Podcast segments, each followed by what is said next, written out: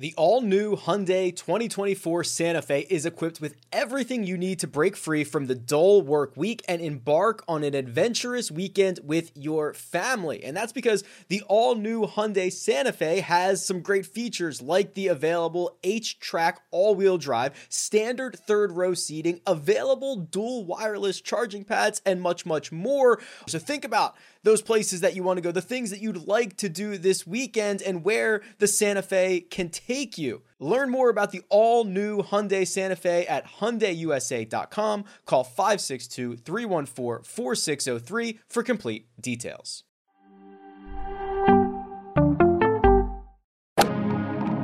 Freaking first cut. Golly.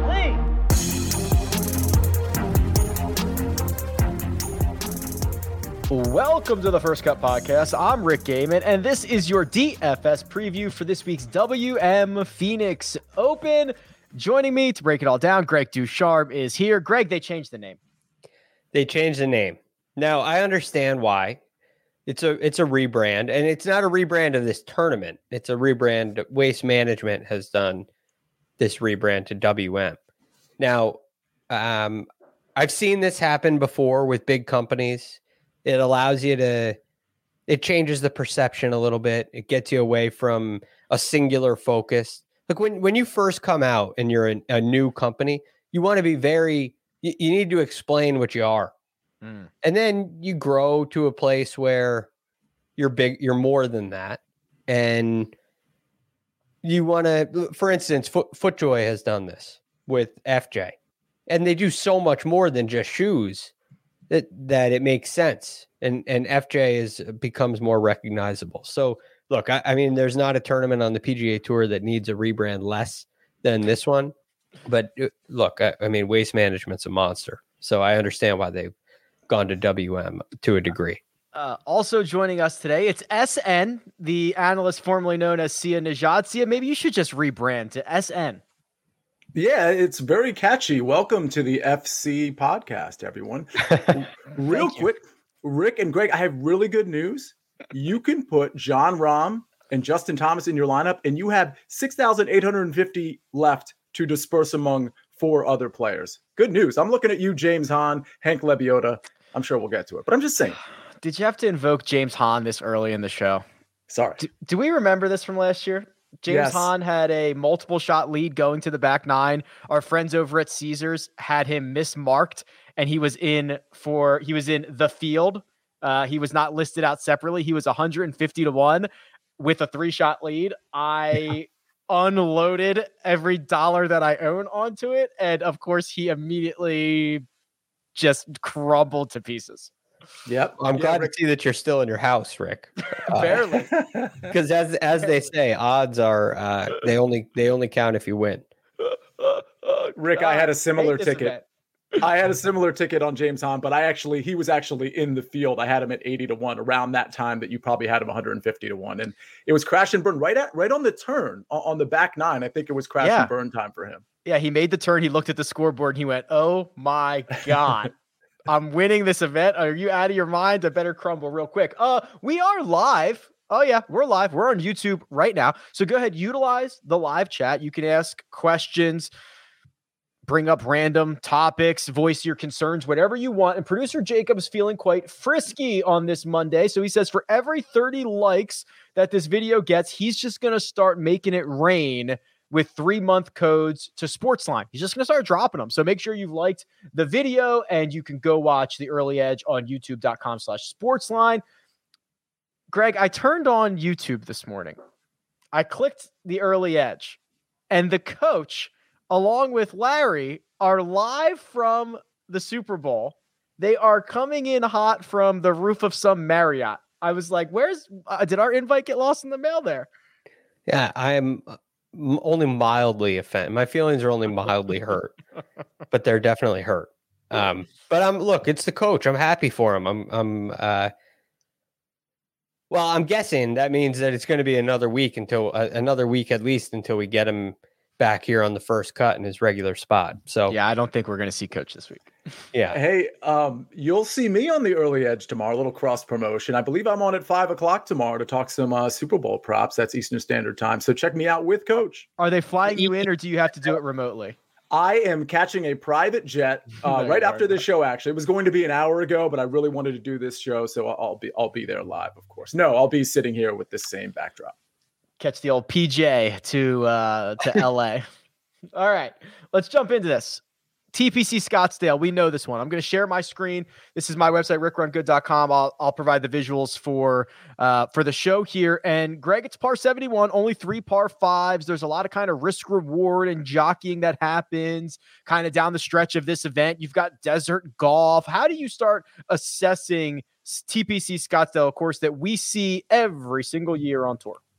It, it's a it, it's a course that a lot of different kind of players can handle, but uh, what I've seen is great iron players win here, which is you know you think of a TPC course, they're designed for PGA Tour players. They're built for events like this. That's why you see the stadium course. Uh, uh, uh, there are a couple having you know cathedral type settings. They're designed exactly for this. So it, it's no surprise that at most stadium courses the most important aspect is iron play. And that's why we get great, you get great champions. But you think about Brooks Koepka. It seems that every time Brooks Koepka wins, he leads the field in strokes gained approach. Um, I mean, at Bethpage Black, he dominated it with his iron play. So when he's playing well, that's the strength of. That's a, a strength of his game. Then you go back to Webb Simpson in 2019, uh, 2020, excuse me 20.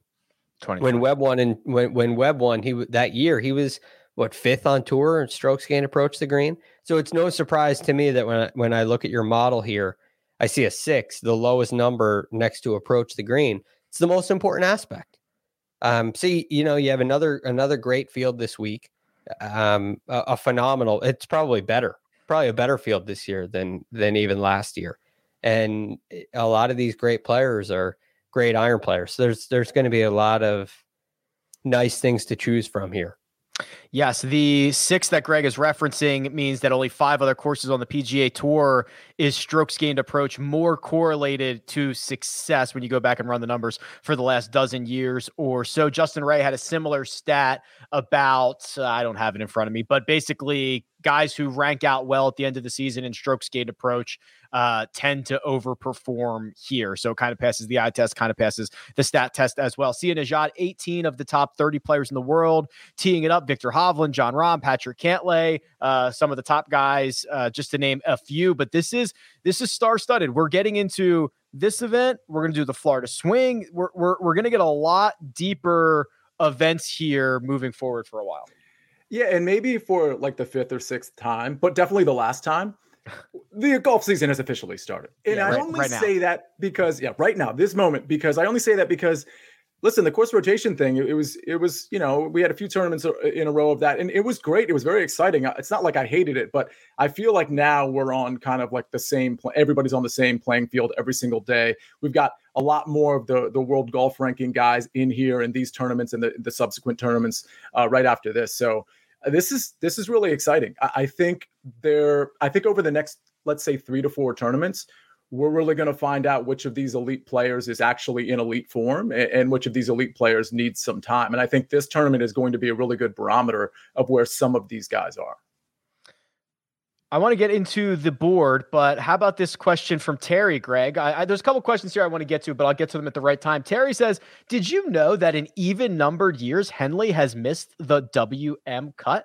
That does not, I think we can not even cover Henley this week. He's, it's an even year. He's going to miss the cut. You know, these things, um, I have a funny way of only using these kind of statistics when they count in my favor.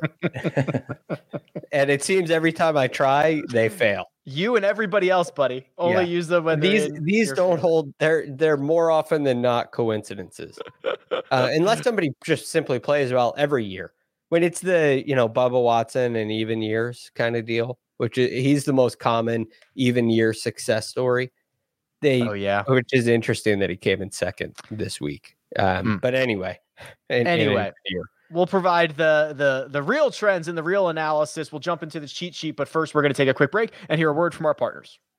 Did you know that more than 75% of Americans will experience foot pain in their lifetime, but only 10% will seek out a solution for that pain. Those numbers do not add up to me, and I know it can be confusing the biomechanics of the foot, the bones, the muscles, everything in between. But solving foot pain is simple, and that's where Superfeet comes into play. These Superfeet insoles go into your shoes, give your feet comfort and support where they need it the most, and redistribute the forces that reduce both stress and strain through your entire body, not just your feet. Insoles have been uh, phenomenal for me uh, personally, and they are clinically proven to decrease fatigue, reduce injury, and improve comfort. I can attest to that myself, especially when walking uh, a lot of golf holes that I play. So if you feel good, you play good, you look good, everything works out from there and it starts from the bottom up. Visit superfeet.com and enter promo code FIRST at checkout for 15% off your first order plus free shipping.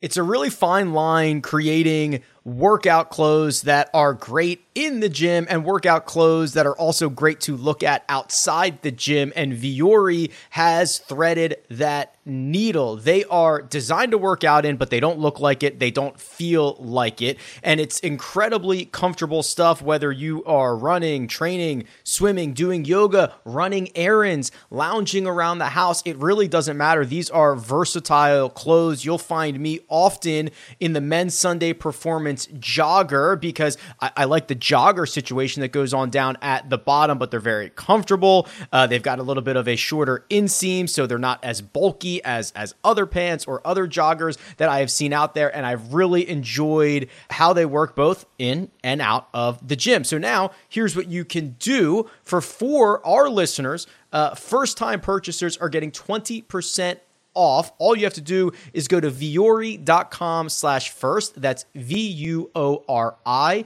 dot com slash first. Again, not only will you receive 20% off your first order, but enjoy free shipping on any US orders over $75. And here's my favorite part free returns. Yeah, go check it out. Vuori.com slash first and discover the versatility of Vuori clothing. And we're back. Let's jump into the cheat sheet. Five golfers over ten thousand dollars. Eleven thousand six hundred for Jon Rahm. Eleven thousand flat for Justin Thomas. Patrick Cantlay checks in at ten seven. Hideki Matsuyama at ten four, and one Viktor Hovland at ten thousand two hundred. Sia Nejad, the big boys at the top of a big boy field. What are we doing? Yeah, they're all great. This is a classic case of there, it's really going to be hard, if not impossible, to criticize any of these guys. There are three guys that really jump out to me. One is going to be obvious. It's Jon Rahm. I will note that, you know, his history here isn't as elite as I thought it might be. I mean, just looking at the last five years on your cheat sheet, I thought maybe he'd have had a, you know, a second or third place in there, maybe a top five. You know, he hasn't really cracked that barrier yet. Oh, Rick, you might be on mute. God, every time I take a sip, I always forget to unmute Rookie. myself. Our two, our five top sixteen finishes not good enough for you, Sia?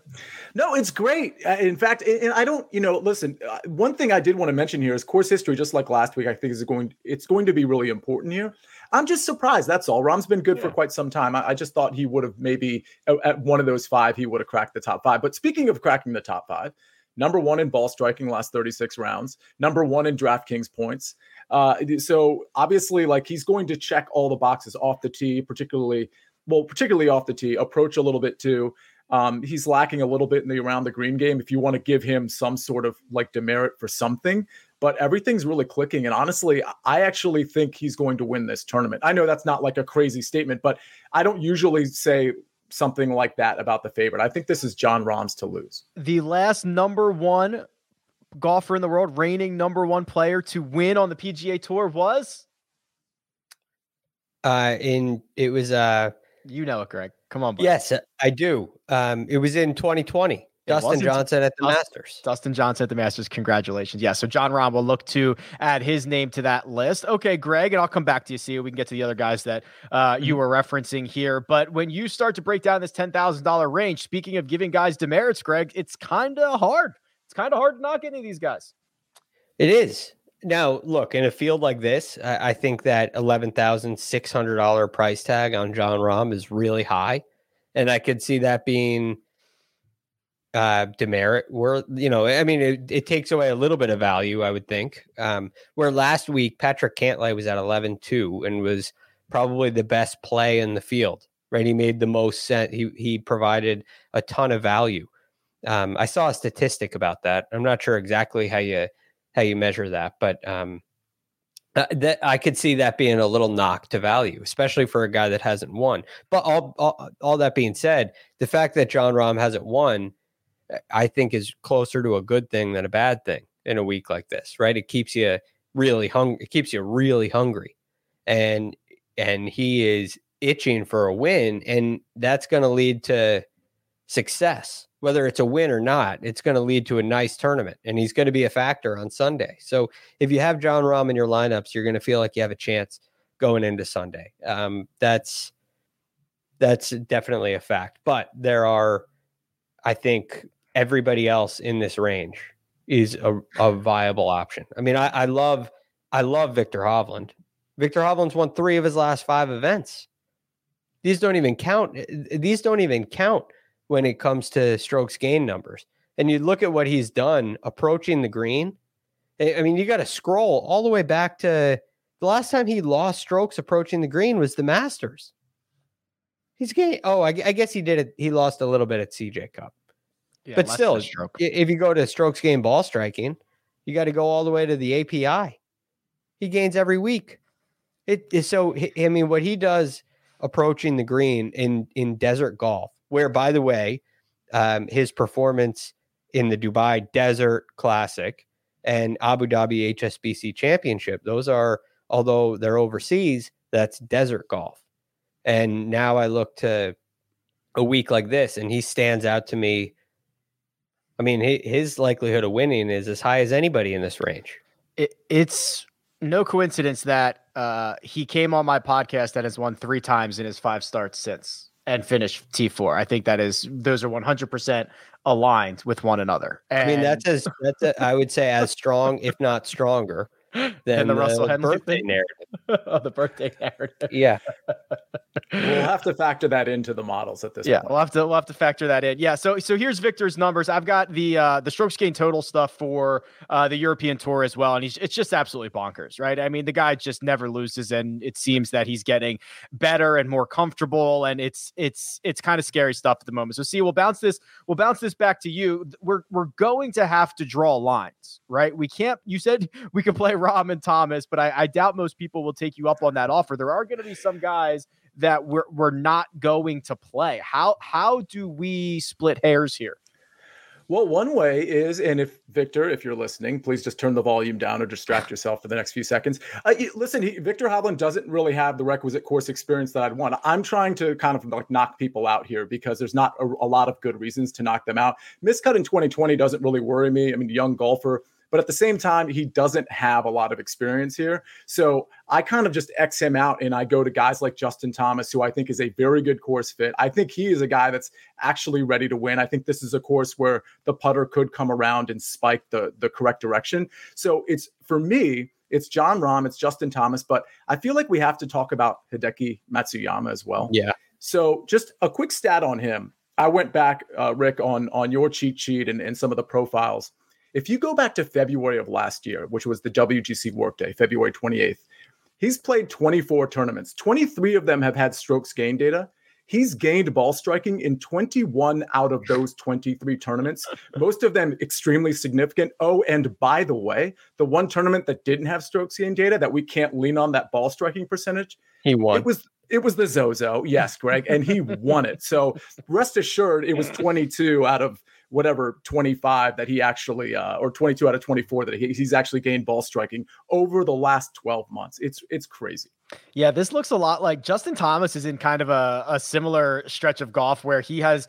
Uh, we're coming up on the one year anniversary of the last time that he lost strokes on approach, which was Riviera last year. So he's kind of also in a uh, in a very similar, or maybe those strokes gain total that he lost. Yeah, strokes gain total that he lost, but basically has been piling up uh, with the ball striking categories as well. Okay, well, um, it, it is true that Viktor has only played this event one time. He's missed the cut in 2020. Um, Greg, how are you starting to kind of split hairs here? Um, this is this is a classic example where I I eh, leave this range out when I'm building a lineup until last. Mm. I try to leave room. I see who I like in the 9K range.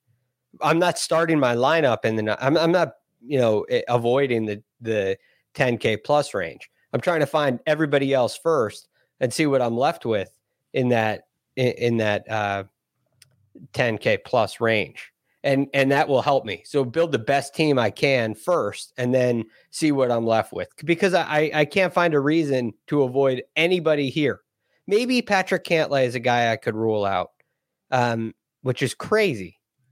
Right? I mean, even I even tried to do that. I guess he didn't hit the ball great last weekend. Maybe that's why I'd rule him out. Um, but he he could win. So all, all of these guys, it's so hard for me to make decisions in this range without going to price. So I'm going to build everybody else, and I'm going to find who I have room for, and I'm going to play them. And the other thing I thought about doing is, well, what if we just played five lineups or six lineups and just had one with each guy, have a lineup with each guy at the top? And you, I mean, that's it, uh, typically not the strategy, but um, they're all that good. They could all, they every single one of those players could start your lineup, and I wouldn't have any problem with it.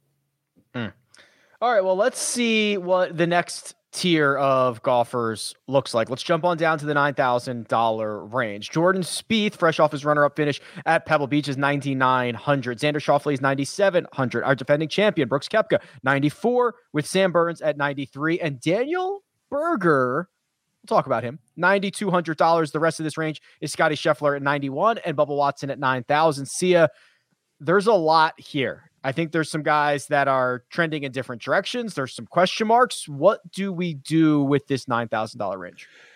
Yeah, you said it. There's definitely some question marks. I mean, Daniel Berger is one that really jumps out at me from a question mark standpoint because I think he's a good price and a good course fit, but I just don't exactly know where his back is. I think if you're making five lineups like Greg suggested, I think it might be a good idea to maybe include Daniel Berger in one and just assume that if he's teeing it up, if he's actually teeing it up, that he's going to be able to go the four rounds. Yeah, are we going to get? I mean, we're probably not going to get. I mean, hopefully, a reporter asked Daniel Berger this week, um, especially after the Wednesday night withdrawal from last week. But we might not know. You're if you're if you're willing to play Berger, I think it comes with a lot of risk reward because see if he's like ninety percent or he's healthy, he's piled up top tens here. He's been one of the better players on tour in the last six months or so. I mean, would you be willing to take on the risk not knowing what you're getting if we don't hear anything else about Daniel Berger for the rest of the week?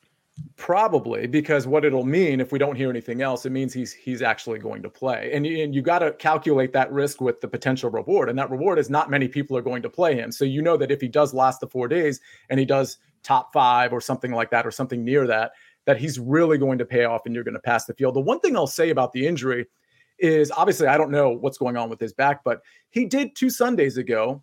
He was grabbing at his back early in the round, and he just played right through it. So my take on that is that he wanted to rest the back last week. But if he actually goes out on Thursday, my take is he trusts his back enough to go through the four rounds. And that even if it, it's feeling sore or something that would actually cause him to like grab his back like he did a couple Sundays ago, that he would probably just play through it and play well, by the way, because on that Sunday, he played really well. Last 50 rounds for everybody in this field. Daniel Berger is the sixth best player in terms of strokes gained total. So somebody you certainly want to keep an eye on if you were comfortable taking on that risk. Greg, when you start breaking down this nine thousand dollar range, I've got I've got a lot of options. I've got a defending champion. I've got Jordan Spieth Magic. Like, where would you start plugging these guys in from? I think uh, I- I'll talk about Jordan first. Okay. And then I'll mention there's a player I got big questions about, and I can't wait to get your thoughts. So Jordan Spieth, um, he knows how to ride a, a streak, right? He rides momentum as well as anybody I've ever seen, and and his this this roller coaster to me is is different. There are some guys they have a week like Jordan did last week where you seemingly lose a tournament with one five foot putt, and that's your peak, and the next week is a downturn. But Jordan doesn't do that. Jordan keeps it going. He stays hot when he gets hot for a while. And so considering what he did last year at this venue, what he did last year at AT&T Pebble Beach Pro Am, although the order was reversed, Right. I have to think this is going to be a great week for him. I love what he's doing with the golf swing. I, he found something with his irons. He made an adjustment in his swing. We talked about it last night a little bit that I think can really hold, and I think his confidence is is beaming. So I love what I, I love what he's doing with his ball flight too. The curve is a lot less. It's reduced a lot. And there are a couple shots on that back nine, 15 and 17 stand out to me where he hit it in the water last year, where he's going to have a, a different shot to play. At this tournament last year, everything he was trying to do was avoid a big miss to the right. So he was playing swooping draws and it, it worked. But he's since tightened that down and he's playing much straighter shots and he's playing a lot of fades as well. So I think he has a, a reliable cut shot he can hit. He's got a tight draw he can hit. And I love Jordan. The player that I'm most interested in, and this is not because it's an even year, though maybe there is something here, but Bubba Watson. Right. But look at if you look at what Bubba Watson has done at the Phoenix Open, the record is one thing, but what would you say? Hmm, I'm not sure how to phrase that best. I guess putting is Bubba's weakness, but another weakness of his has been approach play. And look at look at what he's done approaching the green here. I mean, yeah. he's gained every every start but one, going back to 2008. Every single year he gains approaching the green. So I, I am wonder uh, the the big question about Bubba is is a trip from Saudi Arabia and a, you know an emotional defeat in Saudi Arabia. Does that wear you out? Are you tired? But look at this. Now you go you get rid of you get rid of just the Phoenix filter and you have all this. There's a lot of red in that approach the green column. You go to the you go to just Phoenix and and it's all, all green in that column. And that difference is stands that, out is to that, me. Is that a um fits his eye better, fits his shot shape better, or is this just like hey, he's he's defying the odds by gaining strokes on approach this often at one at one event? It's hard to answer. I would say Sure. there's definitely something that fits your eye. This is clear. It's clear that something fits your eye. This to me is almost like Corey Conners at the Sony Open on the greens. You just get it. Like Right. all, all these players know how to hit a wedge shot. They all know how to hit an iron shot. It's not like, you know, they sli- uh, I, I a 20 handicap who always slices his driver. It doesn't matter if it fits your eye. It fits your eye here, and he, has an understanding of it. So I'm I'm very curious about Bubba. I'm mildly concerned with the travel and the fit the way last week ended for him. I mean, it's an emotional defeat. He came in second, but you, you think about that a guy coming in on really good form who clearly just played well at another desert course comes to one of his this is a Bubba course. This is a this is no question a Bubba course, even though he hasn't won here. He's been He's- close a lot. He's done everything but win here. Right. Is is what? How do you like? uh Look at that! I added the uh the Asian tour results in there. You guys like? There that? you That go. was, that was hard to do. Come on. That's yeah, nice. I like it, All right, Rick. all right, You're going places. You're almost ready for rrg.com. I'll get there one day. Uh, S- Sia, okay. I've got questions about Brooks. I've got questions about Xander. I've got questions about. Uh, I guess those are my biggest question marks. And then I think Scheffler is probably playing better than I would have imagined. Any of those you want to tackle? Okay, first of all, I also like Bubba Watson quite a bit. And I do think this is a course that clearly fits his eye based on just the, the ball striking metrics that we're seeing with him. Uh, if he's if he has a cool putter, I, I think it's fine because of how well he he strikes the ball here. So those three are interesting. I think of the three you just mentioned, I like Scotty Scheffler the best. He had a seventh place finish last year, and he he did it the right way. And what I mean by that is he didn't gain like you know nine strokes off the tee and two strokes putting, and he was like you know not gaining anything approach around the green. He basically gained across the board uh, last year, and I do think he's a good course fit as well. So okay, and so we're looking at it now. So he lost around the green, but you know obviously the ball striking was was pretty elite there for that um for that T seven. So I, I think you know in terms of scoring, in, in terms of like DraftKings points and scoring and piling up the birdies, I do think Scotty Scheffler is fit to uh, pay off his price tag. So in this range, actually, this 9K range, I actually like Scotty Scheffler and Watson the best. I like Watson the best over Scotty. Yeah, Scotty Scheffler has actually gained fantasy points to the field in over 75% of his career starts. That's a pretty massive number when you start getting to three quarters. So you're you're right, see even if it's not necessarily, you know, we're getting to the point where us as you know, news analysts are are being like, "Oh, Scotty needs to win," but if Scotty's in your fantasy lineup, he doesn't need to win, and he often he often outperforms his finishing position.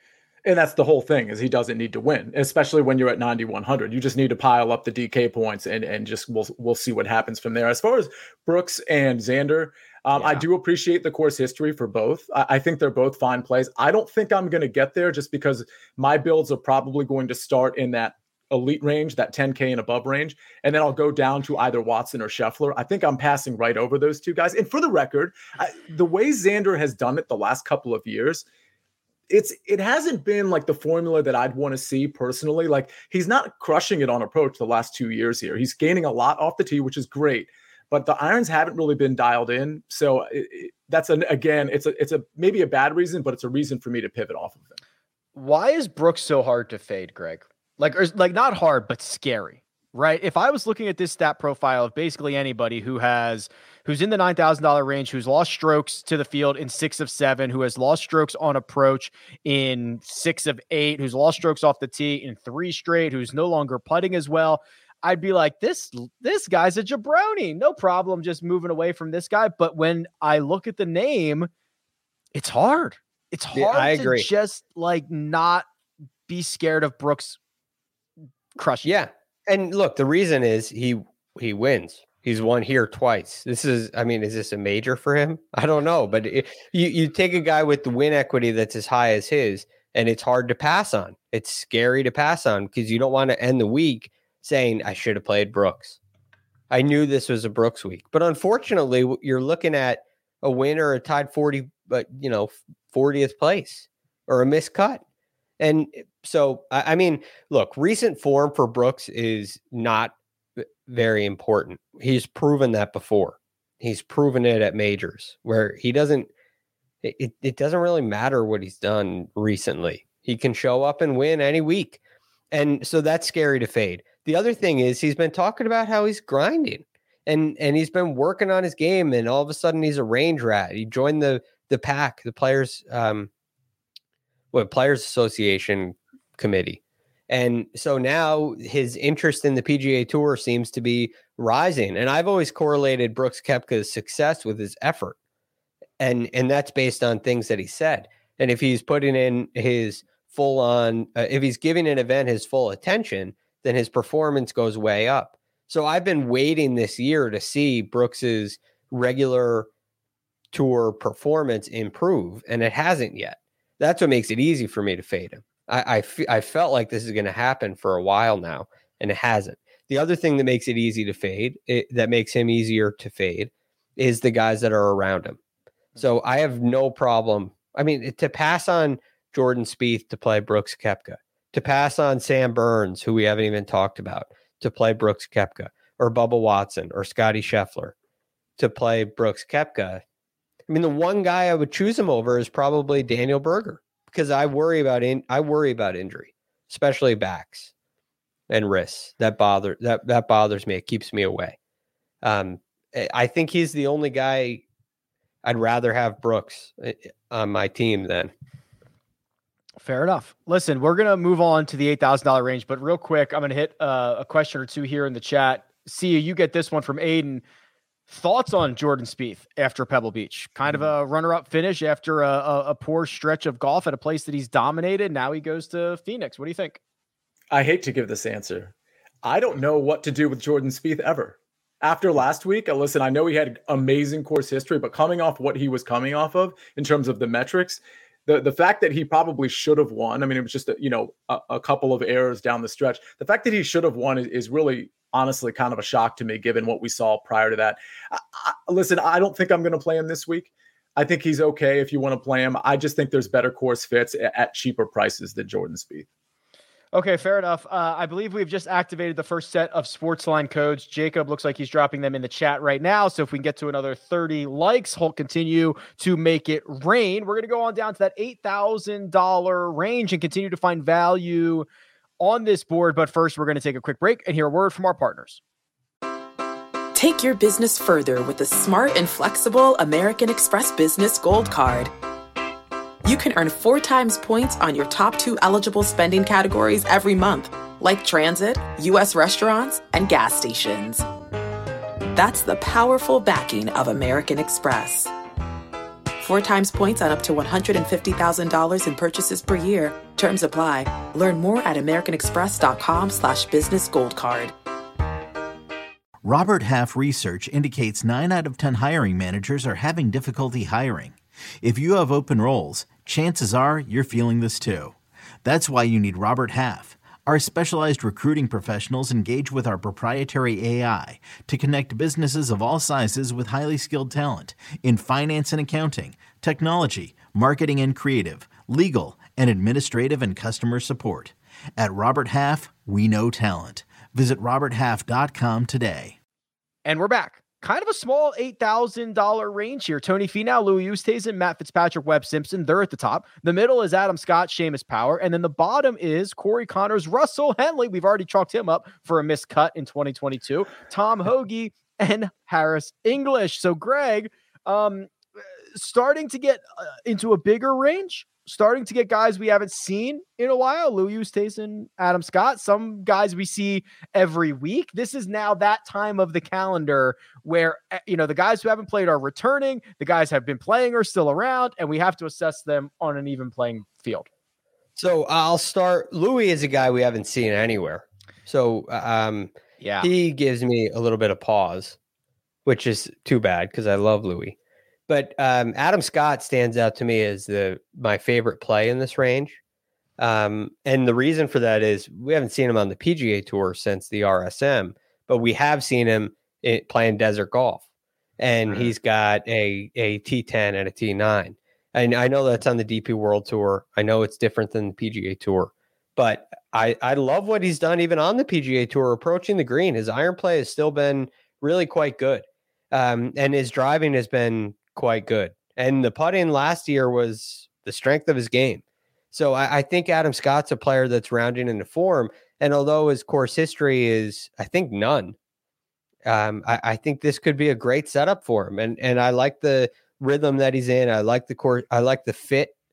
Um, and and I think this could be a really good play. The other guy I like always misses the cut in even years here, and it's it's Henley. And there's a, a lot to love about Russell Henley. His iron play is his strength again, which I think is the most important aspect eh, this week. Um, and and he's been putting really well too. Gained three out of the last four. Granted, he lost uh, at the American Express on the greens, but that was only measuring two courses. How about this so giant purple good week from Henley? How about this giant purple bar where he's by far Henley is best surface is Bermuda, which yeah. is what they're going to get this week. So yeah, yeah, Russ Henley. Uh, let's do it, baby. Let's fire it up. Sorry, he's not going to miss the cut this time around. If he does, trends, I, see the trends always have a way of breaking when I use them in my favor. uh, you know, playing Bubba Watson at the Masters this year. If I do it, it won't work. If I don't do it, it'll work, and there'll be a pattern. There's nothing to the patterns. There's nothing patterns pattern. like that. I, I mean, like that. that's just looking at something on paper, saying, "Nope, well, he missed the cut last year, made the cut this year, missed the cut last year." Made the cut this year, so he's got to miss the cut this year. That that's not how it works. I am probably a bit more bullish on Louis Oosthuizen. Uh, we have not, so he withdrew at the RSM Classic. That's the last time we've seen him anywhere. But if you zoom out on Louis, last 50 rounds, that's a pretty significant stretch of golf. He's the fourth best player in this field behind Rahm Cantlay, Seamus Power. That's raw uh, strokes gain numbers. So obviously Seamus Power getting a big boost from some of the weaker field events that he's been playing. But Sia, when you look at this eight thousand dollar range, we've got last week's winner Tom Hoge. We've got um, oh boy, Tony Finau's here. I mean, there's there's kind of a little bit of everything. This is an interesting range. It's not a range I'm super in love with, much like the 8K range last week that featured, by the way, Tom Hoge, who I spent two minutes talking about, then also mispronouncing his name. Um, so it's one of those things where I have like one or two guys to to pick out here, but I'm not like super excited about any of them. As far as Louis and him not playing, like I, I fear that too. But right below him is Matt Fitzpatrick, and he kind of disproved the theory that like if you haven't played in a while, you, you might be rusty. I mean, obviously, some people actually might be rusty, but it's just something to note with Matt Fitzpatrick, like literally right next yeah, played to well. Louis. Played well last week played well with that sixth place finish at, at, Pebble. Um, you know, what's interesting about Louis though, if you look at how he did it last year, you know, a T11, did I don't even know how this is possible, but he didn't gain ball striking He's a, he was a negative in ball striking, Yeah, well, which I just was- find super that- strange. I think that was the stretch of golf where he ascended. I don't know what he finished at, but I'm pretty sure he was the number one putter on tour last season. I don't know if that was. I don't know if he finished the year that way, but there was a time of the year where he was. So yeah, I mean, he gained 4.2 strokes on the putting surface and another three around the greens. He just short Mhm. gamed it to death. Yeah. Yeah, so that I mean, again, that's just one tournament of sample size, but that does give me a little bit of pause. I, I'm not too too worried about it. I think there's value at 8,800. The only other guy I want to mention in this range is Corey Conners at 8,300. I think the fact that he's coming off two missed cuts will probably have people, or at least Yeah. some people, pivoting away from him and let's say on to Russell Henley, for example, or maybe up to Adam Scott or Webb Simpson. So I think he might kind of like he's not going to have super low ownership, but I think he's going to have lower ownership than people expect. And if you look at his two missed cuts, yeah, I mean, it, you know, it's bad that you missed the cut twice, but his ball striking has been elite even through those two missed cuts. It was like we see here on YouTube, the farmers, he just got crushed with the putter, but we know that can spike in his favor. But I'm just interested in the ball striking when it comes to Conners, and he's been good in that department. Yeah, that's one round. The four and a half strokes he lost putting is one measured round at the South Course Right. um, before missing the cut. The last time he's missed back to back cuts, U.S. Open of 2020 and Punta Cana the week after, back to back missed cuts for uh, for for Corey Conners. I wanted to see what his ownership was last week. Do I have that somewhere? Did I move that? I used to have that on this tool. 15%. And then I think he was lower than that uh, for the miscut last week. So, um, okay. So let me pull out a couple of names here. Webb Simpson, Greg. Webb Simpson's won this event. Webb Simpson's finished runner up in this event. Webb Simpson, for the first time in a decade, did not have a top three finish last year, but was 12th in strokes gained total. I'm I think people are panicking panicking on Webb, and I think he's gonna have a great year. I'd I'd like to think that. Um, I'm I, I haven't seen, you know, that iron play that we saw in 2020 when he won here. Um, and so that hasn't been great. This is probably a good spot for him, and we might see a turnaround. But I, I don't know. I mean, is he still in the distance chase mode, or has he gotten back to what makes Webb Webb? That's a big question of mine. It it's hard to go after distance, and and I, I've heard him talk about it. He he values distance. He knows that it's a big trend on tour, and feels that his advantage is um, uh, will be increased if he improves his distance. But if it comes at the cost of his iron play, then it's a worry for me, which he said it it has. So I still don't know if Webb has gotten back to what he wants to do with his iron play, um, or if he's still going after the distance. And I'll tell you, it's really hard to stay away from distance because you are at a disadvantage without it. You have to play so great without it, but it's it's attractive. It's it's a shiny toy. You you want it, and when you get a little bit of it, you don't want to give it back, Hmm. which is another it's another problem. Um, it- it's really hard to just work on your distance and then let your iron play catch up, especially if you're working on, you know, hitting up on the ball and all that stuff. So I have my worries. I have my reservations with Webb, and I haven't seen enough to really feel like he's headed back in the right direction, unfortunately. This is kind of like the Jordan Spieth litmus test from last week. This is kind of like one of Webb's litmus tests, right? Like, yeah, very fair. if he didn't, if he if he goes out and misses the cut and plays poorly here, I'd be like, oh, I'm not, uh, I'm a little bit worried about that. Yeah, but now with Sony and that, it's yeah, yeah. So we'll see. Let's go down to the sevens. I'm not going to read off all of these names, but the top of the list: Abraham Ancer, Billy Horschel, and new winner on the worldwide stage, Harold Varner III. You go down to the bottom, and at a flat seven thousand dollars, Mito Pereira, Francesco Molinari, Carlos Ortiz, to name a few. And I think Sia, the most mispriced golfer in this entire field, is in the seven thousand dollar range. Any any hints like low sevens, high sevens, mid sevens? Hmm. Uh, he is in the high sevens. Luke List. No, but you're close. Darn. Max Homa. Nope. Oh, I know who it is. It's Taylor Gooch. It's Taylor Gooch. Come on. I knew it. This is a joke. This is a joke price on Taylor Gooch, right? It, it's he. So he missed the cut two weeks ago when everybody was super excited about him, and then he um finished T20 at the Farmers, which is like, okay, great, all that good stuff. He is one of the better approach players on the PGA Tour. He is uh, uh, like, I, I, just, I don't get this. And he is priced, to, he's, he's $2,000 too cheap. He's $2,000 too cheap. This is a, this is a course we know like caters to ball strikers or caters, caters to approach players. So Rick, how, how much do you put, how much course history do you weigh into this? I know Sia is high on it. Does it depend on what your experience is?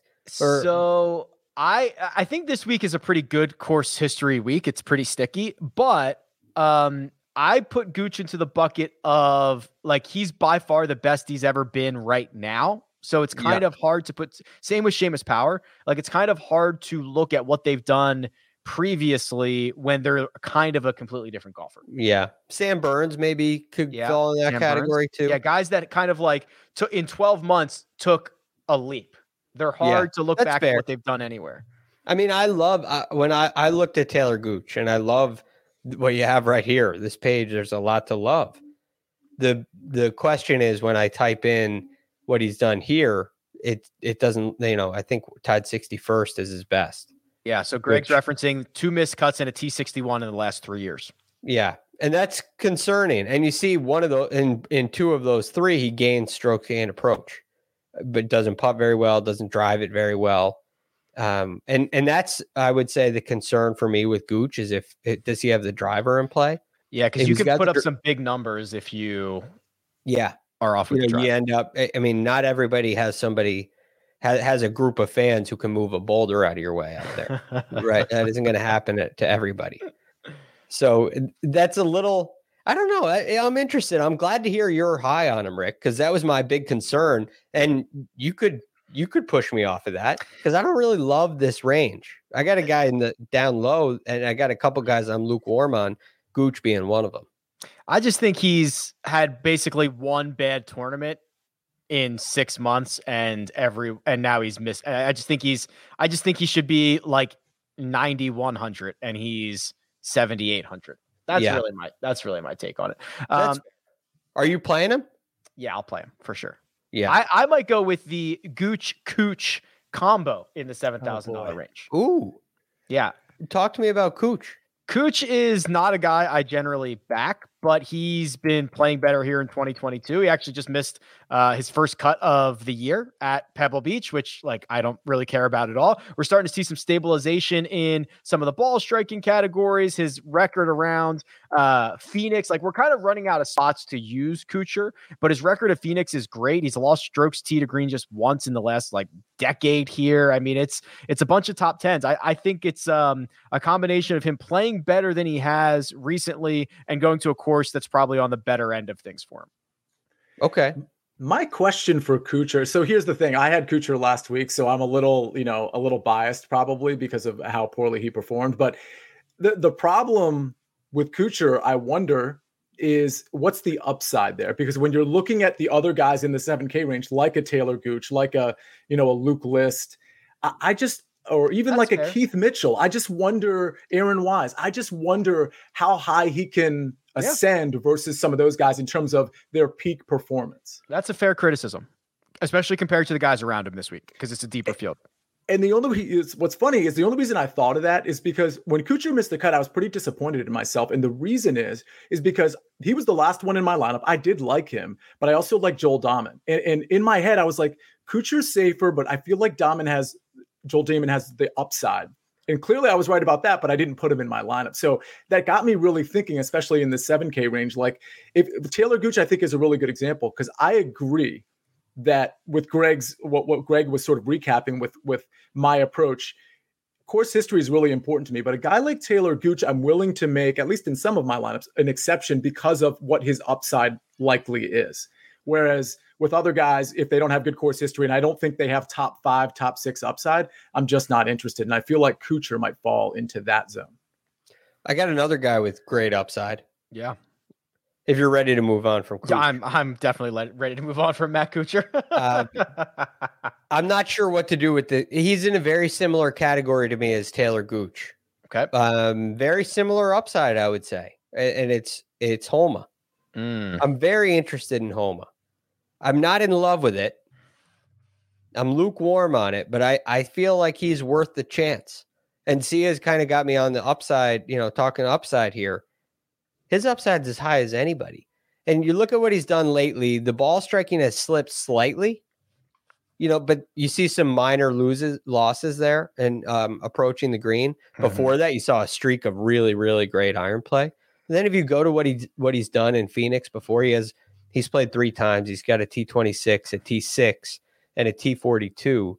He's gained at least one point eight strokes approach uh, in all three of those, and he has had a pop putting week here Mhm. which led to that T6. So I wonder if if you're going to see, and you know, he loves to get in on some of those bets, and he, he'll have a Dodgers bet or something, and he'll have to wear a, I don't know, a Braves jersey, on Yeah, or a Giants goal. jersey or something. Right. Yeah. So he he loves that fan activity, and I- I could see this being a good place for him. So what what do you guys think? Because I'm I'm kind of interested. I I personally love what we we just saw. If you guys aren't watching us on YouTube, when he was successful, and he's been pretty successful here, he's gaining across the board, and and I just love to see that because I think there are some guys who have whether it's this tournament or any other, they have good finishing positions, but then you you dig a little deeper and you find out they gained like nine strokes putting or something, and it's like, oh, that's not really a good representation of how I think they're going to perform in the future. That it, it would be such a good time to take Max Homa because he has the upside, like you're saying and nobody's really going to be paying attention to him because he has such downside. But again, in tournaments, that's probably where you want to go. Yeah, it's kind of a tricky little seven thousand dollar range because you can get high upside, you can get high floor, you can kind of do anything. See, are, are there any? Are, is there anybody else, or maybe a couple guys? I, I think you had said Aaron Wise earlier. You're certainly not going to get an argument. Oh um, yes, from I'd love to it. talk Aaron Wise if we could. Yeah, let's do let's do the Aaron Wise conversation. Yeah, he's definitely one of the guys I like. I mean, he's he's a scorer. First of all, he, the last 36 rounds, he hasn't been amazing or anything, but he's he's top 10 in DraftKings points, which I think is telling us something. Uh, and he's obviously trending in the right direction. I think he kind of has a lower floor than than most people think, in spite of these finishing positions that are actually really impressive. But in this field, I'm not. He's certainly not a lock to make the cut, but at the same time, he's probably a little mispriced. His history isn't great here, but it's not like deplorable, like he miscut, made cut. He just hasn't like really done well. But again, he's in a different position now. He's playing a little bit better now. He lost ten strokes Wow. putting here last Wow. year. Um, But I, that, I, if that's think that's the, the I change, think that's the whole point here. right? I mean, he, he he lost 10 strokes. So is this almost the opposite of what we were just talking about with um uh, I don't know. I, I've lost I lost my train of thought here where I was going with this. But look at what I guess this is kind of the uh, the Taylor Gooch conversation, right? He's a he's a different player now than he was in in his previous experiences here. And so I look at what Aaron Wise has done here, where one we- one year he lost ten strokes putting in four rounds, but but if you look at what he's done lately on the greens, that's been a, a big improvement, really, in, in through the entire fall. That So have we seen- probably a catalyst, Craig, for for the the change going back to the broomstick, and he is now a much, much, much better putter. So that I mean, that's like he hit rock mm. bottom there. And now you get a, a chance at revenge. And he's made he he he went to the broomstick, as you mentioned, figured something out, and now he's seeing results. So I you can rule that out, in my opinion. And I love what he's I done agree. approaching the green. I think he's a I think he's a viable option at a great price. Yeah, no That's arguments it- for me there. It's rare when you can point to like a, a, a, a switch in the putter or switch in somebody's form or game and then actually see the results. Uh, That that's super compelling. Let me just point out a couple other guys I like in the 7K range. I already mentioned Luke List just really quickly. Uh, obviously, an amazing ball striker. There, there have been putters here that are bad putters that have won. Kyle Stanley, to name uh, one. So, I mean, uh, you know, Luke List has obviously won recently, but I, I'm just saying, like, you you don't need to be an elite putter here. His history is clearly good with uh, three out of the last four tournaments, top 30s in, in all three of those. Probably a better player now than he was then, of course. Two other guys I'll just mention real quick. Branden Grace, his history here is great. And he's another guy. He didn't play last year, but he played in 2020 and 2019. He's another guy that like did it the right way, in my opinion, where he gained across all four categories. In 2020 and 2019, he gained over six strokes ball striking in both, and then also gained around the green and with the putter. And the last guy is TPC Lee, otherwise known as KH Lee. He was second last year. He was He was pretty good. Like again, Lee. yeah, it was just real fluid. I've been practicing.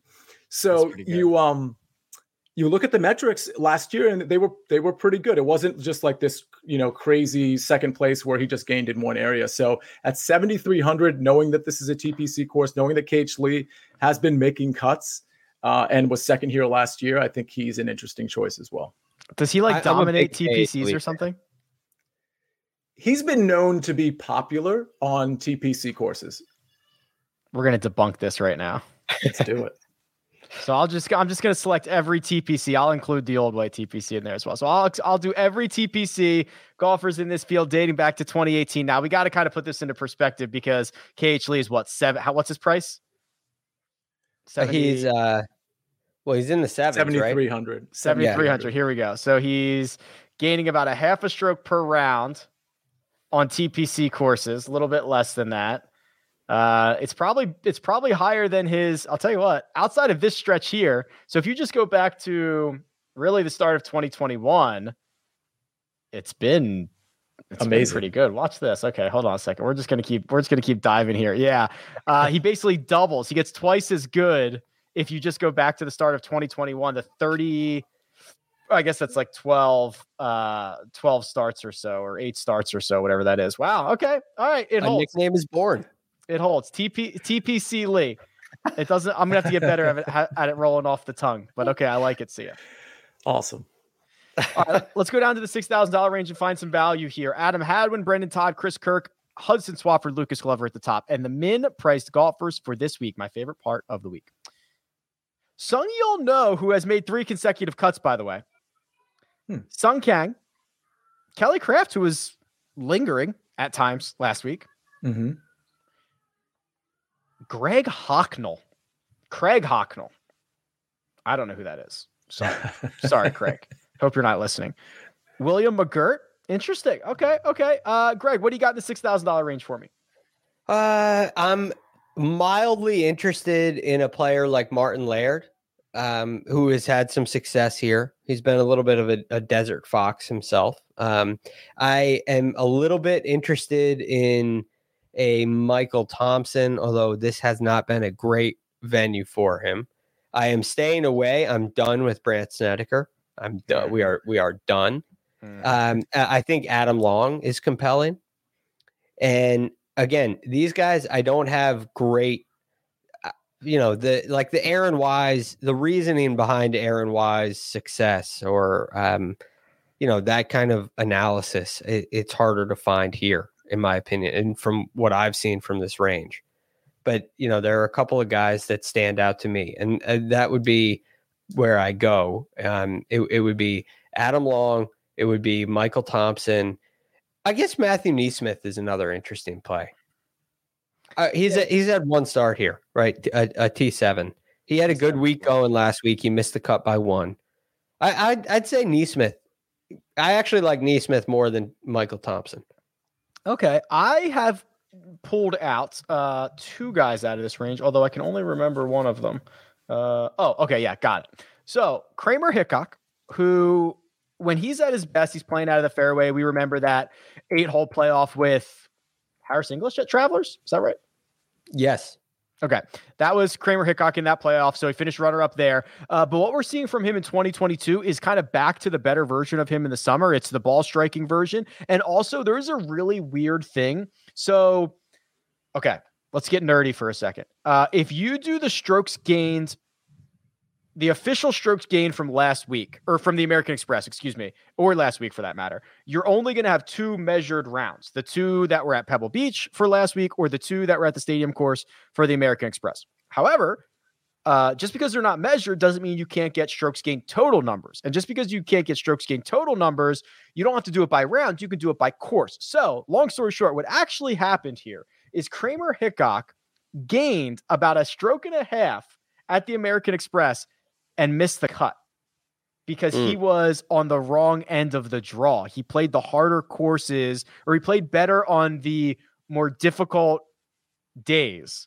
And it actually ended up causing him, he actually missed the cut score wise, but gained more than average, which is a very, very, very rare scenario. Wow. So what does that mean? You rule out that miscut? Yeah. Of course, Right. he he right because that could, should have been so gaining 1.3 on the field would have been uh so that's through three rounds, but you get him to you know plus two or something like that. That would have been a T 42 or something or T 38, and that would look All a right. lot different than a miscut. So if you had a fourth miscut, tied twentieth, tied fortieth, okay, I see. I see where you're headed there, and then you'd have another. You know, you'd you'd have another round to add to these. Maybe he gains off the tee again. Maybe he gains a little more approach. Exactly. Those numbers get a little darker green, as you see here on RickRunGood.com. All right, Soon to be All right, RRG. it's nerdy. Yeah, yeah, nerdy, it's- but I like it.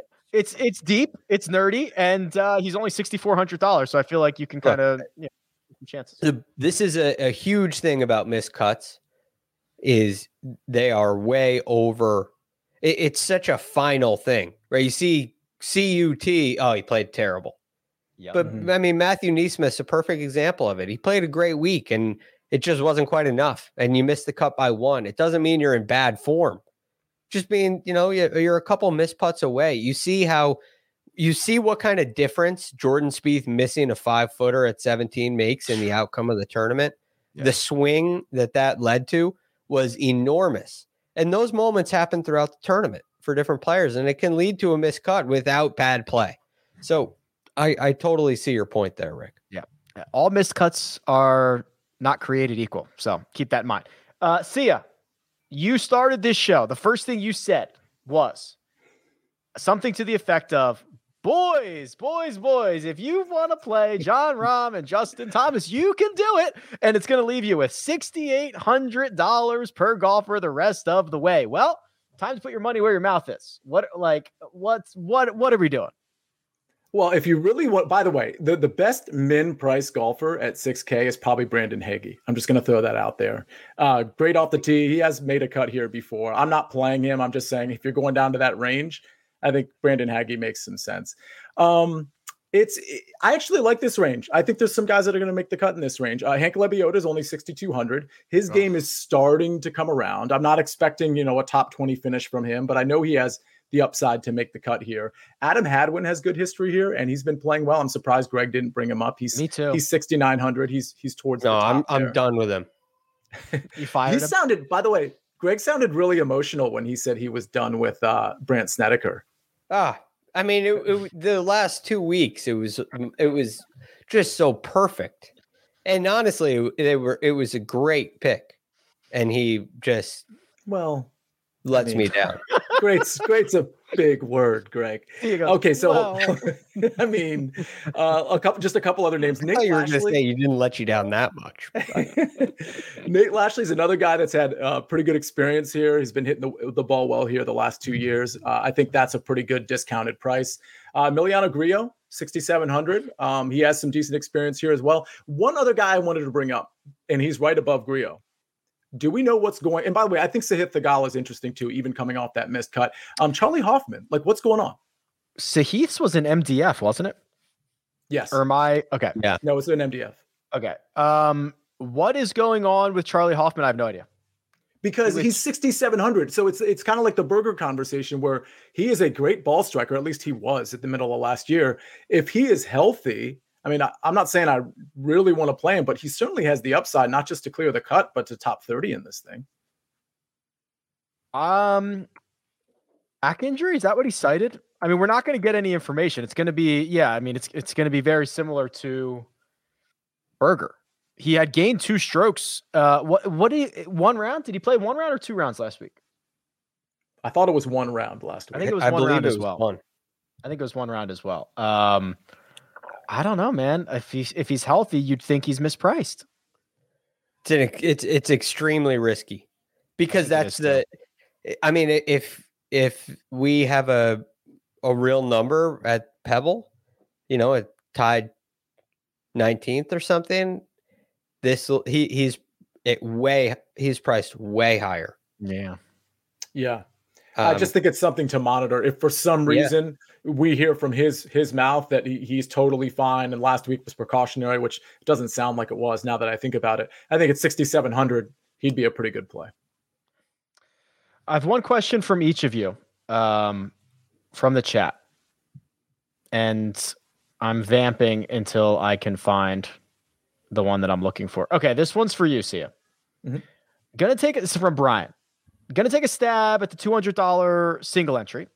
Should he approach it straight stars and scrubs, or with the strength of the field, should he look to be look to the middle and find a middle of the pack contrarian play? Well, I don't know that you need to find a quote middle of the pack contrarian play. I built a couple of lineups and I I took Jon Rahm and then I took somebody in the low that, that's I'm not saying he should take Jon Rahm. I'm just saying that's where I decided to start my lineup. And then I took somebody in the low 9K range. It might have been Bubba. And then I was able to, to really kind of mix and match a lot of the 7K guys that I liked. And I think I might have peppered in one 8K guy. But for me, I think there's a lot of 7K guys that have plenty of upside. So that's sort of how I'm built. I don't want to go full quote scrubs because scrubs to me implies like 6K range or very low 7K range. I think you can mess around with an elite guy, a lot of the guys in the upper 7K range or mid 7K range, and then still get some guys in the 9K range as well. Okay. Thank you, Sia. Greg, this one is specifically asked to you. It says, Mm. Greg.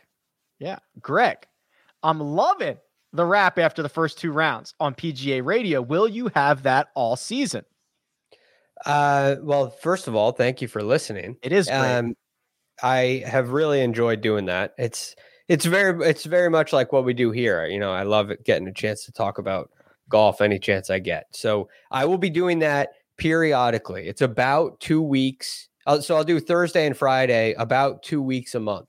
So I did three in a row, and I think I'm only going to have one in February, but about you know, give or take every other week. okay. Yeah, fair which is Thank which I- I'm uh, again very excited about. So thank you for listening. And Rick Awesome joined stuff. us. Maybe right. we'll get Sia on too at some point. It's very exciting. So yeah, That's it's cool. stuff. All right, I think that'll do it, gentlemen. Producer Jacob does all the hard work behind the scenes. We're going to be back on Tuesday for the mega preview pod and, of course, round by round recaps after the conclusion of every single broadcast. But for now, that'll do it. Greg DuCharme can be found on Twitter at the real GFD. Sia Nejad can be found at Sia Nejad. I can be found at Rick Run Good. This has been the first cut, and we'll catch you next time.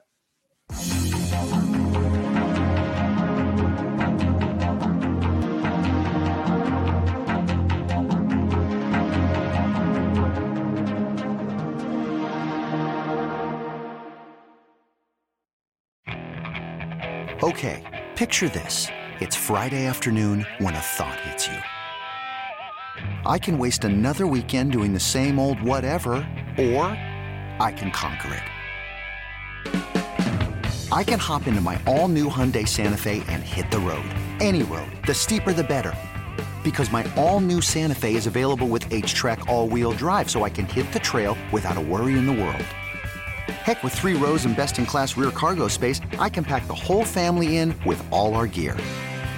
We've got available dual wireless charging for our phones, so we'll never lose touch with civilization, and we won't lose touch with the primordial power of Mother Earth. So, which is it?